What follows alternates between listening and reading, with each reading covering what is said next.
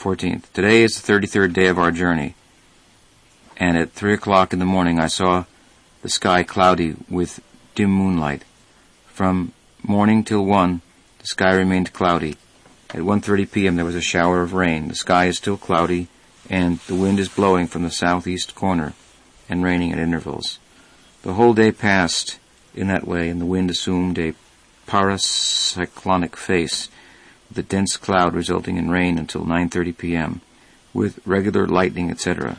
At 10 o'clock, when I was talking with the cap in the captain's room, the chief engineer, Mr. Travers, told me that he had never such experience of calm quietness of the Atlantic Ocean. There was always a typhoon, cyclone, fog, etc., at least for days, in every trip in the past. I said, It is Lord Krishna's grace. If such things as unusual in Atlantic would have taken if such things as usual in Atlantic would have taken place, I would die. Today, 34th day of our journey. As usual, I rise at 3 a.m. And when I went to the veranda, I saw the sky almost clear. There was moonshine on head, and although the wind from the southeast was strong, the ocean was clear, visioned, and the ship was passing smoothly. About 11 a.m., the sky again became overcast with cloud, and it is continued till 3 p.m. There was rainfalls at intervals, but after 4 o'clock the sky became clear, and there was bright sunshine. I was engaged in reading Kaliyadamana Leela from Srimad Bhagavatam, especially the prayers of Srimati Nagapatnis, and the last appealing prayer of Kaliya.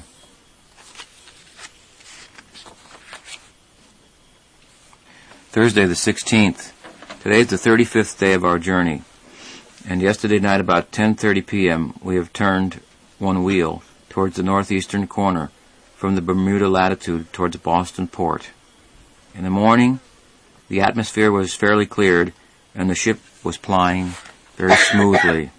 First officer told me that they have never had such experience of the Atlantic Ocean, and he has he ascribed the good luck to me.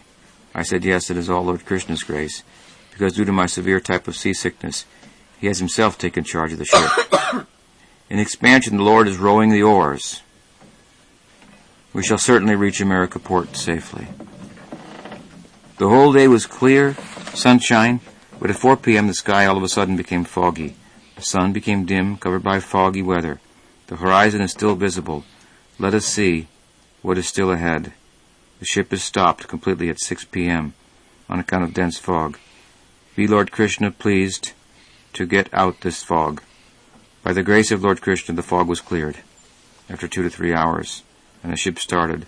The whole night was non-disturbing, and today, on the 36th day of our journey, we reached safely at Boston Port at 5.30 a.m. We are now in the dockyard of Boston, and at 10 a.m., the custom officers and others came on the ship. They have now issued the admittance permission after due checking, etc. I saw the Boston town with captain. It was very nice, and I shall describe it in a separate note. 36th day from starting from Calcutta port to today. We are expected to reach Boston port in the morning, 9.65. We stayed the whole day and night in Boston until 4 p.m. the next day. And there's another poem that he doesn't mention in his diary, but in other places he mentioned that upon arriving in the Boston harbor he wrote. I'll read this, and this will conclude our reading. This is called Markine Bhagwat Dharma, written by Srila Prabhupada at Boston Harbor on September 18th, 1965. This is the day he arrived in the harbor, yes. Boro kripa koile Krishna adamer proti, ki logi yani leheta koro ebe gati. My dear Lord Krishna, you are so kind upon this useless soul, but I do not know why you have brought me here. Now you can do whatever you like with me. Achi kichu kaja tobo e anumane, nahi keno aniben e ugrastane. But I guess you have some business here, otherwise Why would you bring me to this terrible place? Rajas tamo era sabai achana. Vasudev kota ruchi nahe se prashana. Most of the population here is covered by the material modes of ignorance and passion. Absorbed in material life, they think themselves very happy and satisfied, and therefore they have no taste for the transcendental message of Vasudev. I do not know how they will be able to understand it. তবে যদি তব কৃপা হয় হইতুকি সকল ই সম্ভব হয় তুমি সে কৌতুকি But I know your causeless mercy can make everything possible because you are the most expert mystic. কি বাবে বুঝলে তার বুঝে সে How will they understand the mellows of devotional service? He says, how will they understand rasa, O Lord? I'm simply praying for your mercy so that I will be able to convince them about your message. Tomar icha shabhoi mayabhash, tomar icha nasha mayaraparash. All living entities have become under the control of the illusory energy by your will, and therefore, if you like, by your will, they can also be released from the clutches of illusion. Icha hoy jadi udar bujibe nischai tobe kotose tomar. I wish that you may deliver them. Therefore, if you so desire their deliverance, then only will they be able to understand your message. Bhagavate se abutar shune jadi kone. The words of Srimad Bhagavatam are your incarnation. And if a sober person repeatedly receives it with submissive oral reception, then he will be able to understand your message. It is said in Srimad Bhagavatam, Srinvatam Sakata Krishna Punya Shravana Kirtana, Hridyantasto Hyabhadrani Vidunoti Surit Satam, Nastaprayeshu Abhadreshu Nityam Bhagavata Sevaya, Bhagavati Utama Shlokir Bhaktir Bhavati Naistiki, Tadarajastamo Bhava Kamalobadayascha Jay Cheta Etaranavitam Stam Satve Prasidati, Evam Prasanamanaso Bhagavad Bhakti Yogata, Bhagavad Tattva Vijnana Mukta Sangasya Jayate. विद्यते हृदयाग्रन्थिश्चिद्यन्ते सर्वसंशय Shiyante chasya karmani drishta evatmanishvare. Sri Krishna, the personality of God who is the Paramatma in everyone's heart, and the benefactor, the truthful devotee, cleanses the desire for material enjoyment from the heart of that devotee who has developed urge to hear his messages, which are in themselves virtuous when properly heard and chanted. By regular attendance to the Bhagavatam class, and by rendering service to the pure devotee, all that is troublesome to the heart is almost completely destroyed in loving service under the personality of God who is praised with transcendental songs is established as an irrevocable fact. As soon as irrevocable loving service is established in the heart, the effects of nature's modes of passion and ignorance, such as lust and desire and hankering, disappear from the heart. Then the devotee is established in goodness and becomes completely happy. Thus, established in the mode of unalloyed goodness, the man whose mind has been enlivened by contact with devotional service to the Lord gains positive scientific knowledge of the personality of Godhead. Thus the knot in the heart is pierced, and all misgivings are cut to pieces. The chain of fruitive actions is terminated when one sees the self as master. Continues now with the Bengali in his poem. Rajastamo hate tobe poi benishtar, hridayer abadr shab guchi betahar. He will become liberated from the influence of the modes of ignorance and passion, and thus all inauspicious things accumulated in the core of the heart will disappear. Kore bujabo kota boro sechahi chudra ami din hina kono shakti nahi. How will I make them understand this message of Krishna? I am very unfortunate, unqualified, and most fallen. Therefore, I am seeking your benediction, so that I can convince them, for I am powerless to do so on my own. Atacha enecho prabhu koto bolibare, je tomar icho prabhu koro ebare. Somehow or other, O Lord, you have brought me back here to speak about you. Now, my Lord, it is up to you to make me a success or failure, as you like.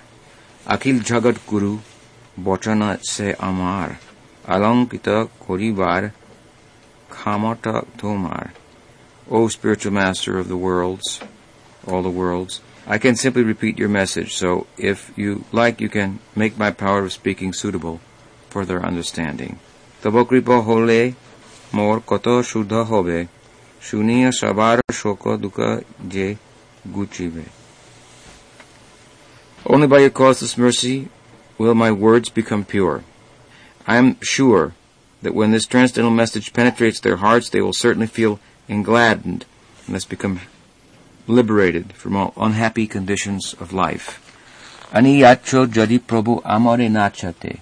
Nachao nacho prabhu nacho semote. Kashtero putali jata nachao semote. O Lord, I am just like a puppet in your hands.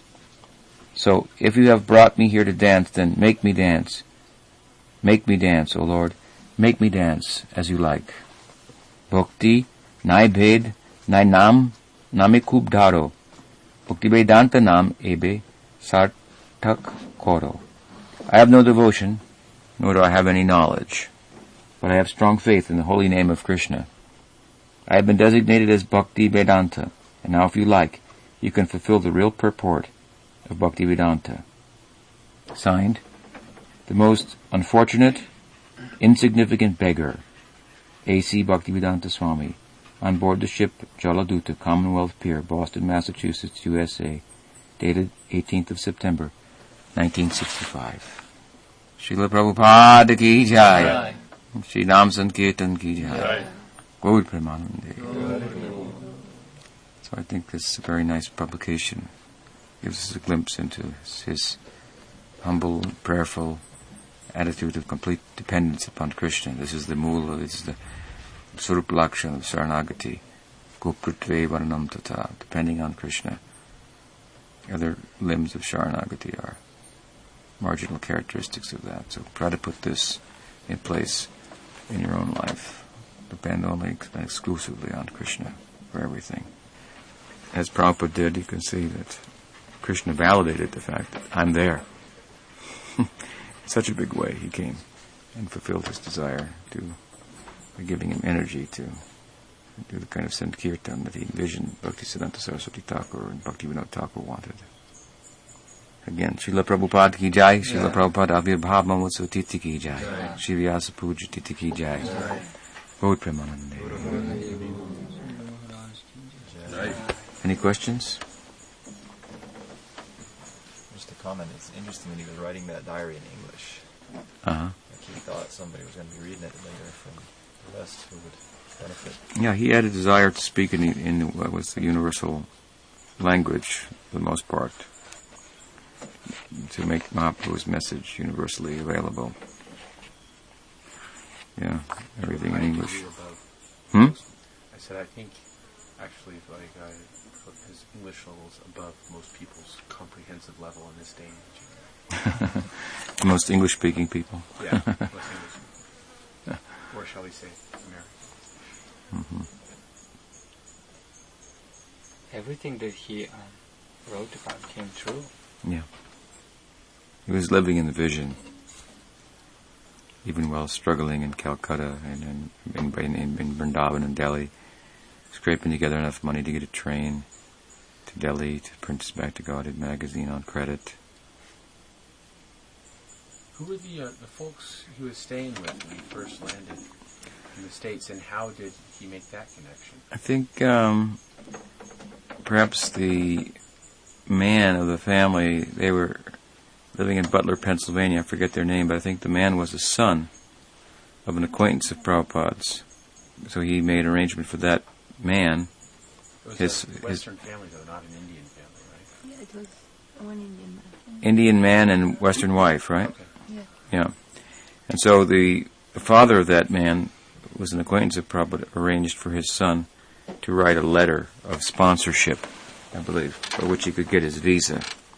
Passport he got easily. That's related in here. I didn't read the first part of the book, which is notes in the diary before he gets on the ship.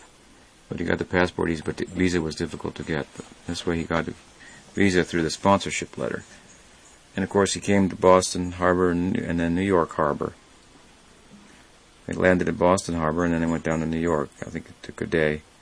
So 18th September 1965 in Boston, and 19th he arrived in New York Harbor and got off the boat and just started preaching. And then he, he figured, well, he'd go and check out his sponsor. So he went there. He was in Butler, Pennsylvania. Stayed there for some time, cooked for himself and for the other members of the family. And I think I remember pictures of a stove with this three-tiered pot, Mm-hmm. right, triple decker pot. right. But uh, it wasn't happening there. Was, you could see he's not going to spend his. He didn't come here to just live with some Grihasta family who was nice, but not very interested in what he's doing. So he went instead to live on the streets of New York if he had to, completely dependent upon Krishna. You can imagine in the winter going to New York. This is real, um, as I say, real dependence upon Krishna. In Vrindavan, people go beg door to door, but Prabhupada's begging is much more extreme. Begging for Krishna Kripa. So then when he came to New York, what happened? How did he come to New York? Well, he got off the boat in New York, and and I guess he made his way, if I remember made his way to Butler, Pennsylvania. As I said, and it just wasn't happening there, so he just took a bus back to New York. And Bowery. hmm, The Bowery. he was living in the Bowery, which is not a not friendly place. It's like the Tenderloin in San Francisco. You know that area. It's the- like the worst area. It was winter. He probably never experienced winter with snow, and New York winters are cold. Yeah. And um, somehow or other, he found a place to stay, and he kind of bounced around a bit. Lived with a couple of hippies, and one of them went mad, attacked him with a knife in the middle of the night, ran out. At that point, his kind of connections had run out, so he made a couple connections. He was staying in different places, and he ended up with this one kind of hippie boy. And the guy was on LSD or something like that, and chased after Prabhupada with a, I think with a you know, one of them like like a butcher knife or something. The Prabhupada went, went out, and then, then then he was just living on the street, on doorsteps.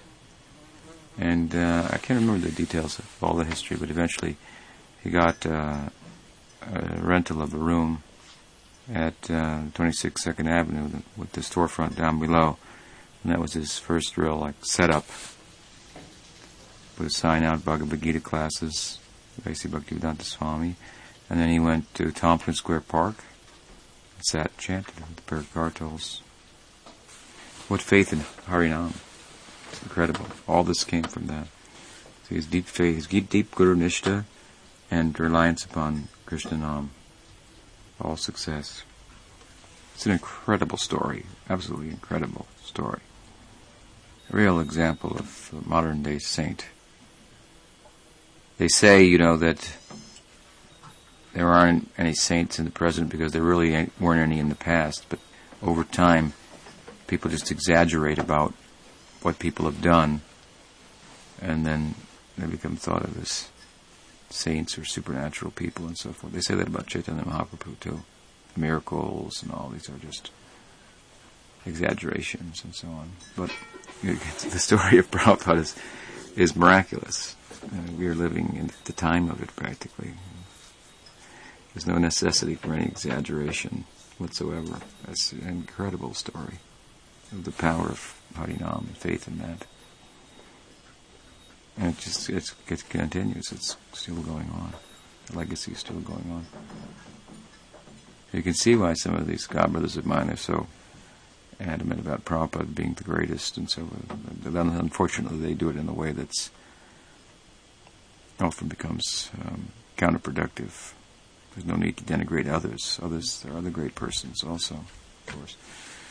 But his story is is remarkable, certainly amongst anybody in any lineage, for that matter, from the time of Bhakti Siddhanta Saraswati Thakur on.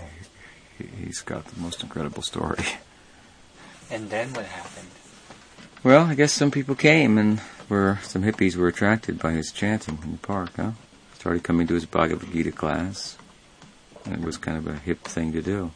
Hang out with the Swami. There's a real Swami in town. You know, they were it was they were the, you know, the bohemians, artists, and it was just just well, 1965 was just kind of the beginning of the whole counterculture. So it's interesting because he was attracting very thoughtful, intelligent people, artists and thinkers, poets and and so forth. Said he was asked once why Prabhupada was successful. and going to the West, and some of his other godbrothers were not. And he said that perhaps because they only wanted to talk to the high class, educated people, but Swami Maharaj was prepared to talk to anyone. And he was, of course. But, interestingly enough, some educated people were the ones who were on the street. I mean, the, the original kind of people behind the counterculture were, were thinkers. They were dropouts for a reason, not for no reason. Still, they were dropouts. drop, what is it? Drop in, drop out. Turn on, tune in, drop out. Turn in. Yeah. And Prabhupada played into it to some extent. You know that idea. This is the highest high. You know. Get high, never come down. Yeah, I guess stay high forever. I think they even made a, made an article like that or something. Early back to Godhead. Stay high forever. Maharaj, do you have any specific stories that where you're involved with Srila Prabhupada or conversation or something? Well, there are a few. I had a few conversations with Prabhupada. Not too many, but a few. It appeared to me that I was a bit humorous to him.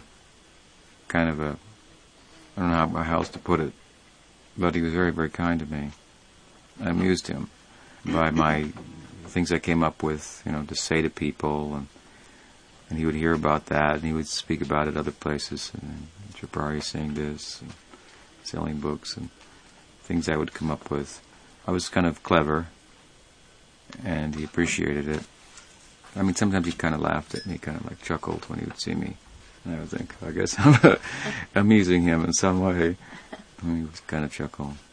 But he was always very, very, um, extremely affectionate to me and kind to me. I mean, he always encouraged me and welcomed me in his fold, personal fold, whenever I would force my way in to his room or to go on a walk with him or so forth. In fact, even other people would try to keep me from going when I would come, and he would give attention to me. Not, not only I would be able to go, but he would give attention to me. He always used to ask me what people were saying when I would go on a walk with him. What, what people are saying when I'm out preaching to people. What are the arguments and so forth. I would give some arguments, and then he would give a response. That was was typical. I think he could see that I was really truly a Guru Kripa kind of case. That's why probably I amused him. But as I say, he was always very, very encouraging. One time, Gopavrindapal wanted to go and talk with Prabhupada. We were in Vrindavan and talk to him about organizing and what people would say on Sankirtan and book distribution and screening people and and so on and so forth. And so I said, well, I'm not that interested in having that kind of conversation with Prabhupada. I thought it was a little artificial. But anyway, that next day I heard that Prabhupada was cooking for himself in Vrindavan, so I thought I want to go and see Prabhupada cook for himself. So I got cleaned up and shaved my head and everything. I went down to see Prabhupada, and he was sitting taking like a massage. And I said, Prabhupada, I heard that you were going to cook today, so I came to watch to see how a real devotee cooks. And Prabhupada said, no. So they're cooking nicely. I was a young sannyasi at the time. So then Prabhupada said, I can cook with wood. And he began to speak about how a sannyasi should be completely self-sufficient, able to live in the forest and just with some wood, you know, start a fire, cook, and he's, you know, like that. So he's talking like that and encouraging me. And then Gopavrindapal came in. So I guess he had heard that I, somebody saw me and so he thought I was going to talk to Prabhupada about those things. Maybe he thought I was going to talk to him ahead of him or something. I had no interest or intention. So anyway, he came in and uh, Prabhupada greeted him. And then uh, he brought up his proposal. Probably you know, people are going on at Sankirtan and sometimes they say things that's kind of embarrassing and they may misrepresent and so somehow we should harness this whole thing and you know give things that people can say and what they can't say and so forth. And Prabhupada said it is artificial. And then he said, just like our Tripurari Maharaj, he's going and selling the books and Krishna from within his heart is giving him so many things to say. Tesham Satata Yuktanam. It was the first Bhagavad Gita verse I learned too. I mean, I learned it before that this occasion, but it means Krishna says, "I give the knowledge by which people can come to me in the heart." He said, just like Pramash Krishna is giving him so many things to say from within his heart. This is preaching, he said. Spontaneous, natural. Every preacher has his own unique presentation coming from within his heart. So we're going to manage the thing to death and take the life of individual individual inspiration out of it. And Gopal replied to him, he said, But Prabhupada, you told Tamal Krishna Maharaj that he could give quotas to people when they went out and sold books or things and how much they needed to collect. And Prabhupada said, I have not done. That is his concoction only. Hmm. so that was a, an eye opener. So Prabhupada was very much like that, wanting to encourage individual um, individuality. Let the devotees express themselves. He figured they're sincere, Krishna's in their heart. Follow the lead of Krishna, it's going to come through them.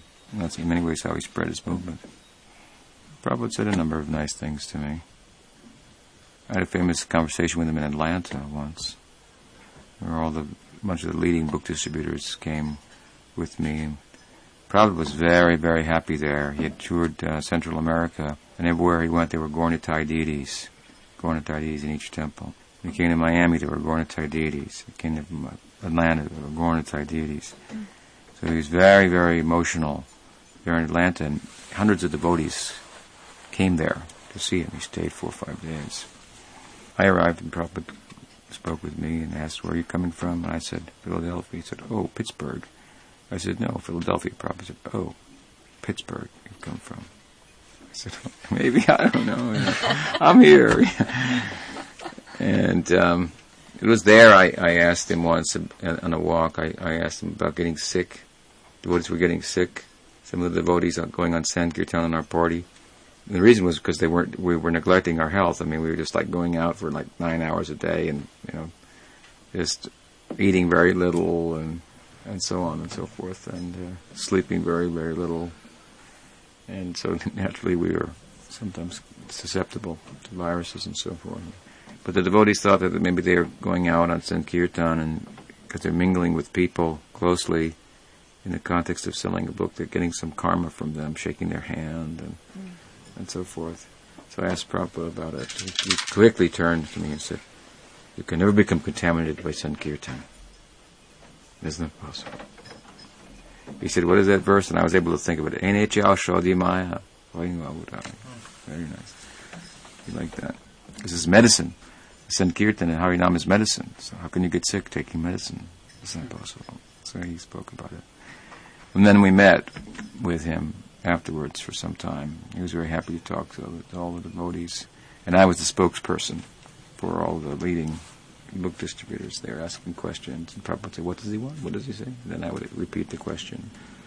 I asked him once. I said, "Prabhupada, I, I'm thinking." I tell the other devotees that if only we were pure, we could distribute a book of yours to every to anyone. And then he said, "That is pure devotion." Mahaprabhu has said like this: "I have no devotion, na prema ganda, tarapi meharo." in me there is not a scent of devotion. So this is the natural feeling. Uh, so that is pure devotion to think like that. And I said, Prabhupada, sometimes I tell the devotees that if we just preach and sell your books, that we'll become self-realized. He said, you are already self-realized. Let's go on in this way. He's very kind to me, very generous. there were a number of other occasions too. I had a nice correspondence with Prabhupada. In 1974, I began to correspond with him directly myself. I had been in Los Angeles. I was in Santa Cruz, and then for three, for three months I joined a group of devotees who were trying to establish a center there, doing traveling Sankirtan. And then Prabhupada came to Los Angeles, so they took me there, and Prabhupada kindly initiated me. And so I stayed in Los Angeles at his request, devotees' request. They wanted me to stay there, different reasons. And um, so I got the first initiation there. Prabhupada stayed there for three months. And he came back in the winter of the same year, 72. He stayed for three months. And then in the spring of 73, he came back for three months. And he gave me mantra diksha then, second initiation. And in the winter of 73, he again stayed for three months. So in those two years, uh, less than two years, I had six months of Prabhupada's association, hearing class from him no, more like 12 months, uh, three months, and three months, three, three months, three months. I counted 12. 12? Yeah, mm-hmm. something like that. So I was very attached to Prabhupada. I mean, I would be, when he went out of the door, first, you know, he'd come out of the door for go for the morning walk, I'd be there at the door. Mm, and when he came back, I'd be there at the car, you know. And then, uh, then he would go into his room. Then he would, run, I would run around and be at the other door when he came into the temple. And, and I had my place, space right next to his Vyasasana where I had, I kind of like, you know, like cows mark out their territory, you know, the, the the pecking order. So I made my place right next to Prabhupada's Vyasasana, and um, it was very, very difficult to think of not being in Prabhupada's company when it first happened. After three months, and he was the news came he was going to leave. I couldn't. I just couldn't imagine life without being in his company. But then he went for three months and came back, and again did that. Sometimes Prabhupada asked me to lead kirtan there. It's kindness. I was a brahmachari. First I was married, and then I was, I guess, a vanaprastha. My wife was not involved. And uh, still I was, there were big sannyasis always there, you know, and GBCs. Twice Prabhupada, they were always jockeying for who would lead the kirtan after the Bhagavatam class. Twice Prabhupada stopped them and asked me to chant. He was very kind to me. Let this boy chant. And it was there I first got to go on a walk with Prabhupada. I wrote about that in the Gita preface, the first morning walk I went on with him. And then uh, in 74, I guess it was the end of 73, in the spring of 73, I got my second initiation And in the winter of 73. Prabhupada wasn't there, but by that time I had they had started to send me out to different places. They sent me to Chicago, they sent me to London, they sent me to New York to preach to the devotees about book distribution, to preach about Sankirtan. And I, then they, they sent me to Australia in December of 73. So I went there and I stayed for one month in Australia. And Prabhupada invited me to come to India for the first festival, Mayapur Festival. The building, there was one building built. So I went with Madhudvisa Swami and some devotees from Australia. We landed in Madras there, stayed at one, must have been a Sri Vaishnav householder's house. Very extraordinary experience. They had a deity there, everything was offered to the deity. It was like incredible householder house that somehow Madhudvisa had contact with. He took care of us very nicely, and we were quite a, a spectacle, as you can imagine.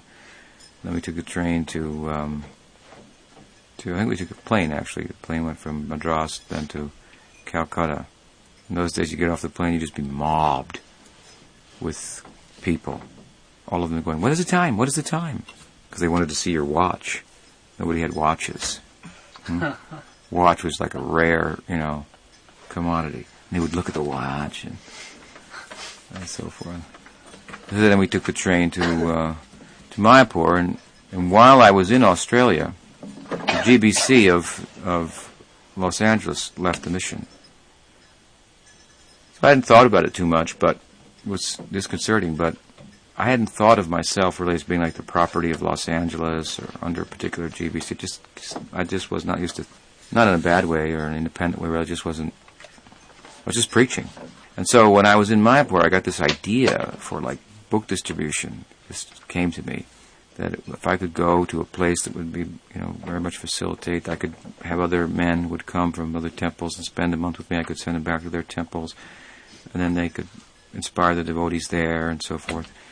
I came up with this whole idea, and while I was thinking about it, Prabhupada called for me to see me. Tamal Krishna was the GBC. He called me, and he tried to get me to stay in India. I guess I realized at that time people were, were like these GBC guys, they wanted to get men or women you know, in, their, in their team and that kind of a thing.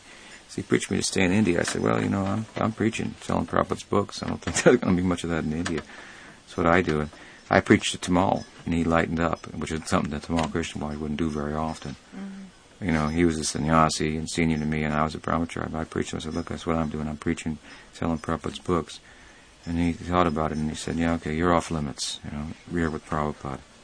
So then Prabhupada called for me, and, and he was pleased to see me, and he told me that um, you spend your whole year going traveling and selling books, preaching, and then come for one month and spend one month with me in Mayapur and Vrindavan. So I mean, that was, you know, hardly a difficult order to you know, to follow. So at that time, I kind of like was under Prabhupada. Mm-hmm. Prabhupada became I had direct relation order from Prabhupada what to do, so nobody could like touch me in a sense. And so I, meanwhile, I was getting this idea. So my friend from Los Angeles, Rameshvara, came. He arrived.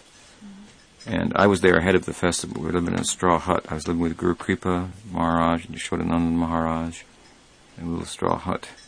And um, anyway. I shared my idea with him, and he was he was like a marketer. So he would take my inspiration. We got to market this, you know. I mean, you gotta, so, you know, he much much uh, enthused by the idea, and then Guru Kripa and so none they tried to get me also from their party to collect money for Prabhupada in Japan. Actually, they they wanted to come to America. They had been in America. It's an interesting story. They had been in America. They came there, and they were collecting money and stealing brahmacharis from temples. And then they would go to a town and they would just like we had this system of we would ask people permission to sell books in front of their store. Then you get permission, and you'd have to shift around so that you know you wouldn't be there too much. So they just came in and kind of blew the, every place out without any concern for any of that. Raised money and gave it to Prabhupada. So it was disturbing to me and other people involved in book distribution in America. So anyway, when I got there early to Mayapur, they were there, and so I stayed with them. They tried to get me too on their party, but uh, I was very expert in resisting the Maharajas, you know, with different things I would say and and so on. And then uh, some of the devotees came from Japan. Gopal Swami was his name. He was in Japan. And another one, I forget his name. And so they started staying with, with us too, waiting for the festival to commence. They talked about Japan and how they would do dresses like monks in the street. They would go bow down like this and give incense, and people would give money. So I thought about it, and I thought about it, and I, I thought I came up with this idea how to get Guru Kripa Maharaj and Yashodananda off my back and out of America. Krishna gave me inspiration in Mayapur. Mahaprabhu gave me inspiration. I said, you know, Maharaj, this you might want to do go to Japan. Think about it. You just go like this, and people give you money. It's part of the culture, you know. Uh, and they took my inspiration. They started talking to Gopal Swami other people like, wow, yeah. So, and so it was a wide open field. So they took my inspiration. They said, "Okay, we're going to Japan," and you know, and they said, "All right, and we can't get, we can't take you. That's okay." But these guys were really heavy. We want you to tell us the festival's coming now. So many devotees are going to come. We want you to point out to us the best book distributors, and we're going to get all of them on our party for Mayapur for Prabhupada. We're going to collect money for to build Mayapur. I know that Prabhupada wants this, you know.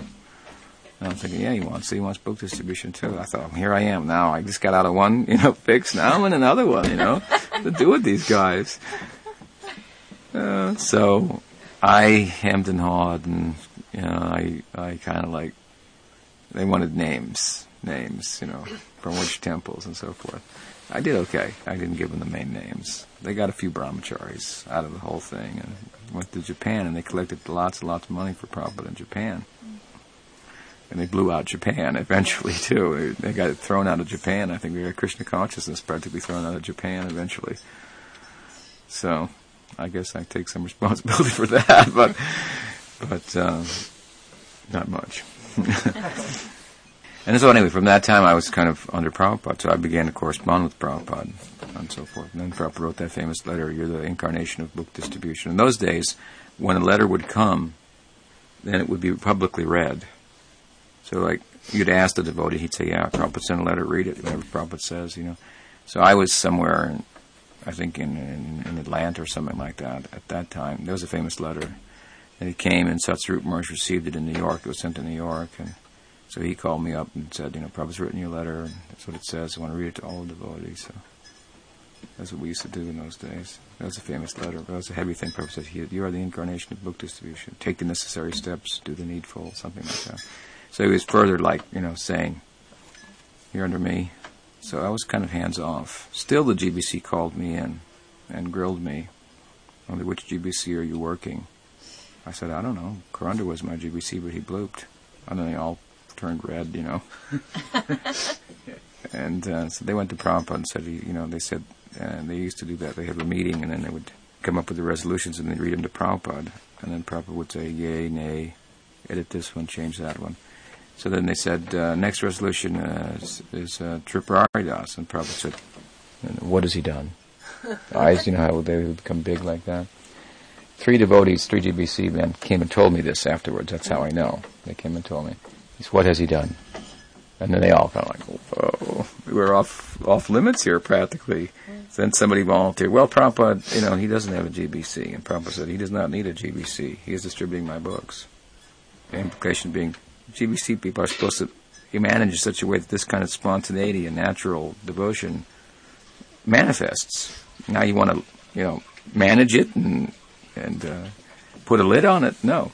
So, in this way, I became kind of like directly under Prabhupada. And then in a couple of weeks from that, Prabhupada gave me sannyas, mm. 1975. And that was part of my motivation for taking sannyas. These guys were such a trip, some of them, you know. So to get close to Prabhupada was like, you know, they would put up all these barriers. I'd go anyway. You know, I'd go on the walk anyway. I'd go into his room anyway. But this way I thought, I can go in, nobody can say anything then. Heck with them. In 1977, I went to see Prabhupada just when he became sick started to become sick, final sickness in Mayapur. So it was announced that he wasn't going to go to the festival in, in Vrindavan for Mayapur. So I went to see him. I, was, I wanted to tell him, Prabhupada, you're not going to the festival in Mayapur or in Vrindavan. So I'm going to stay here with you because you are the festival. There's, you know, you, you, there's no meaning to being in Vrindavan without you. So when I went there, Ramananda was acting as the secretary at the time. So Prabhupada was out on his veranda and Brahmananda was sitting on a chair, and there was a door to the veranda. So I came in the room, and he said, "Where are you going?" This is the door. You know, he puts his foot over the door, and Brahmananda's a big guy. You know, said, "Where are you going?" I said, "I'm going to see Prabhupada." I was already a sannyasi too. This is how, how heavy they could be. I said, "I'm going to see Prabhupada." He said, "You can't go see Prabhupada. He's sick. You'll just touch his feet and give him more of your karma. That's all." I said, Prabhupada already destroyed my karma. I don't know about you. And I just whoop, jumped over his foot went to see Prabhupada. Prabhupada was very happy to see me, talk to me, said very nice things to me at that time. Actually, he said to me, "So your name is Tripurari." So Tripurari is a name for Lord Shiva, empowered by Krishna to defeat the demons. So you should defeat the demons by your preaching. And so I said, uh, and then I told him that I didn't want to go to the festival in Vrindavan. He said, "No, you are a preacher. You should go preach to the devotees." He said, just like Bhagavad Gita, Krishna has spoken 5,000 years ago. If we read Bhagavad Gita, Krishna is there. So if you go and preach, I will be there. I never feel the absence of my Guru Maharaj, even for a moment, he said. And then some other devotees began to filter in. Like once he you know, broke the block, the, the, dam, you know, some other people came. So some GBCs and sannyasis came, and Rameshvara arrived at that time. And, and so he brought this little brochure, which was the first printing, little brochure of the BBT and its accomplishments and so forth. And it had listed there this many books printed in English, this many in Spanish, this many in French, and the bottom line was 64 million books had been printed to date. So he showed it to Prabhupada. He was fond of make, giving reports to Prabhupada about the book distribution and so forth. So he said, Prabhupada, to date, the number is 64 million, practically all of these books have been distributed already, and we're printing more. So Prabhupada was very pleased, of course, and then he, you know, we, we chatted, and then he dismissed us. There was some talk about brainwashing because that was happening at that time. Adi Keshav Maharaj was. Then he dismissed us all, and then he called me back, and he said, "You see this?" He pointed 64 million. He said, "This is all your credit." I know, Prabhupada, this is your kindness. So he was always very kind to me. So, all right, time for Artik now. Srila Prabhupada ki jai, Srila Prabhupada Vyas Puja ki jai, Srila Prabhupada Avirbhava Mahamotsapatiti ki jai. Om Premanand.